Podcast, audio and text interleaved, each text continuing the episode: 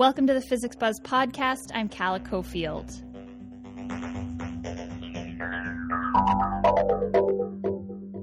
Microwave lasers, also known as masers, are now available at room temperature.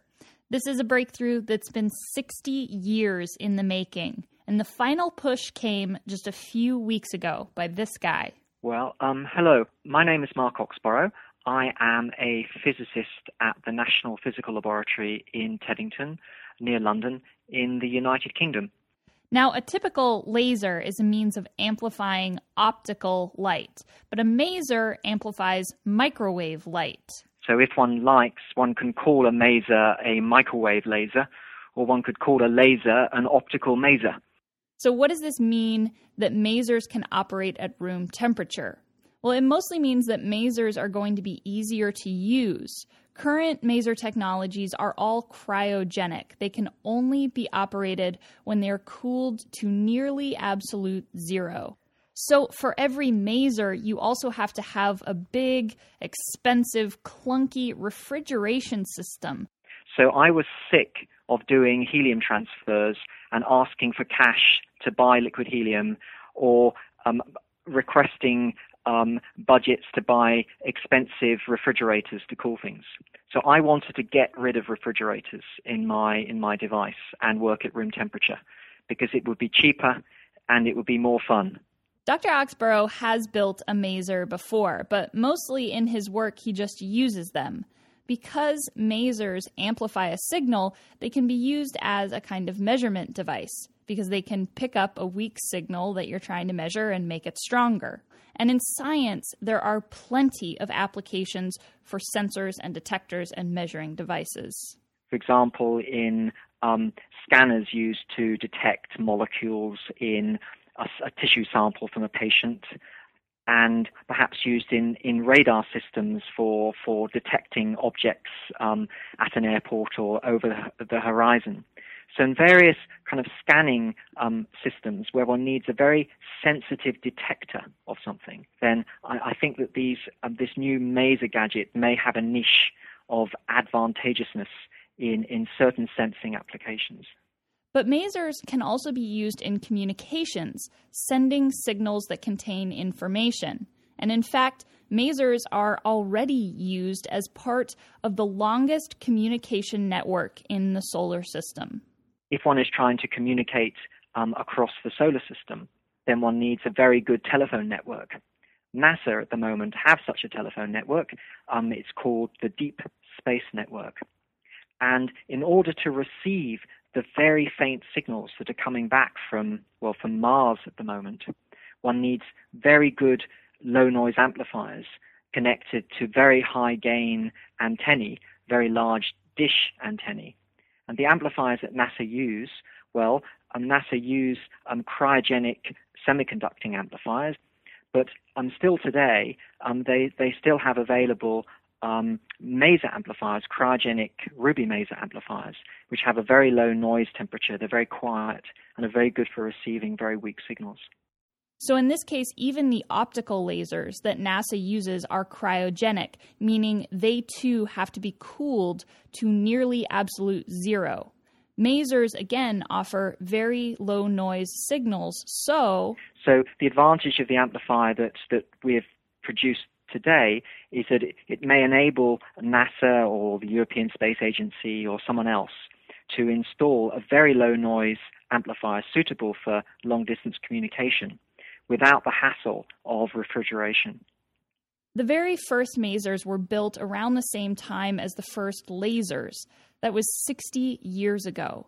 There has been a lot of theoretical work published about how to build a room temperature maser, but there's also been a lot of pessimism about whether or not it was possible. And it seems that efforts to try to build one were actually just few and far between. And that might make sense because for a working physicist like Dr. Oxborrow, this was a relatively high risk experiment. After reading, you know, 300 papers and after assessing the state of the art, I, together with my colleagues at Imperial College in London, thought that it was doable, despite the pessimism that one can read in certain papers in the literature. When one did the math and one worked out what the what the threshold equation was and, and, and how much power one needed to get this to work. It just didn't seem that difficult. And so we believed the maths. Ultimately, we, we had faith in the mathematics and we just kind of ignored some of the pessimism in, in certain papers.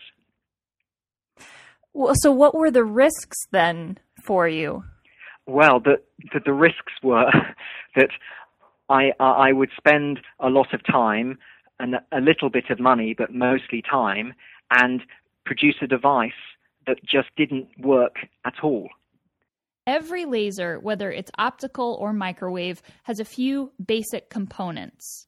First, you need a signal. That's the thing you want to amplify. Next, you need a medium.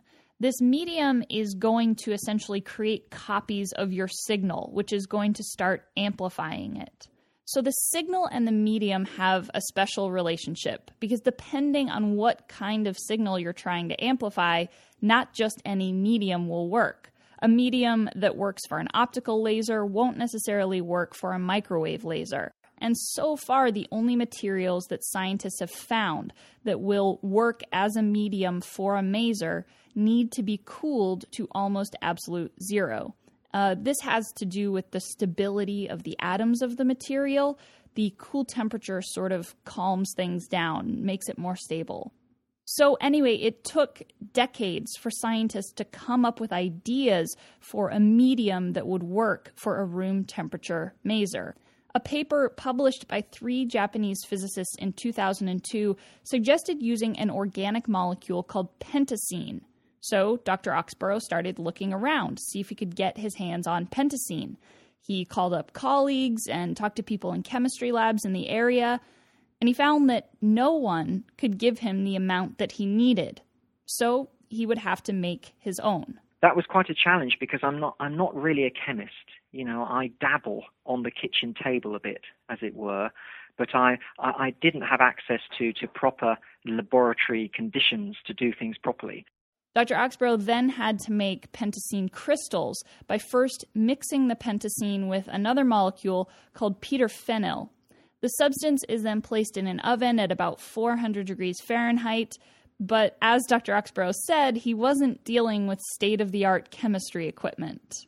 So the actual making of the oven that we used to, to grow the crystal, it wasn't like nuclear fusion or, or anything of that scale. It was relatively it was possible to do with a bit of care um, using um, just just just scraps of material found in the lab, and I went down to the fabric shop actually to get myself some good insulation to wrap round the oven so that the, the the outer layer of the oven that wasn't that warm, and that kept it nice and cozy in the middle. To keep the crystals from melting, they need to be removed from the oven very, very slowly at a rate of about one millimeter per hour. And I did that with a little sort of like clockwork motor, which I kind of extracted from a clock. And um, it worked. A reasonably good uh, crystal of Peter phenyl grew in the cell. And that was the piece that was used for the maser. Is, is your work as a physicist generally this do it yourself and home cooked, or are you more often working with pre prepared materials? Um, you do what you have to do to get the job done in anything that's new, almost by definition, if you're doing something at the edge, you can't buy it at the drugstore. You can't, you can't even buy it from a specialist equipment supplier. In, in any new, truly new piece of physics or science in general, there's always some bit that you have to make yourself. And that's often the magical bit that, that is the core, the center of one's research.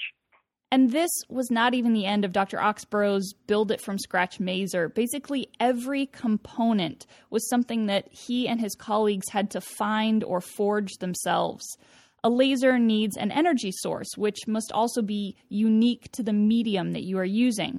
So, for his energy source, Dr. Oxborrow needed a yellow laser, which is a very uncommon type of laser. Well, I think I did something um, very simple. I just put yellow and laser into Google you know, and hoped, as it were. He eventually purchased an old medical laser that was operational but also cheap. He and his colleagues at NPL also had to build a metal cavity where the laser light, as it's coming out of the medium, reflects off the walls and is further amplified. Uh, in lasers, this is just done with mirrors, but of course, these are microwaves, so they don't bounce exactly the same way. So they had to engineer this metal cavity specifically for those wavelengths.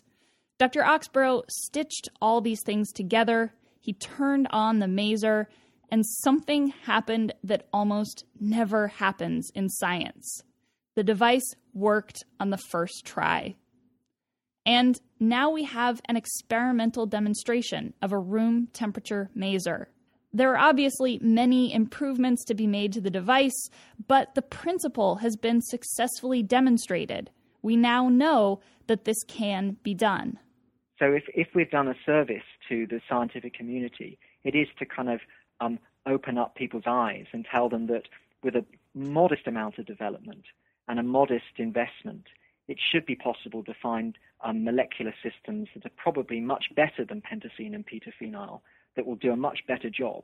Um, and, you know, that, um, who knows where those applications might lead. This product was a combination of material science and physics and chemistry and engineering and a physicist managed to patch all these things together into this working device. As a physicist, I sometimes joke with people here and I say that I am somebody who knows almost nothing about almost everything, in the sense that I'm not a specialist in any particular field, that I, I dabble, I'm, I'm a, a charlatan at, at almost everything. Um, and it was the ability to pick up fragments of, of, of wisdom in various areas that I think enabled us to sew it together to, to, to construct a, a device that actually worked. So there are various specialists who are very good at their particular in their particular silo, as it were. But one needed someone to combine um, very high, um, very high quality resonators with the other parts, with the material science areas of this of, of this device, in order to get it to work. So I think we were good at we were good seamstresses. We were good at sewing the bits together.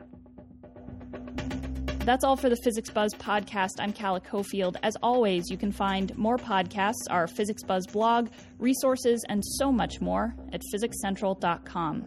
Tune in next week for more Physics Buzz.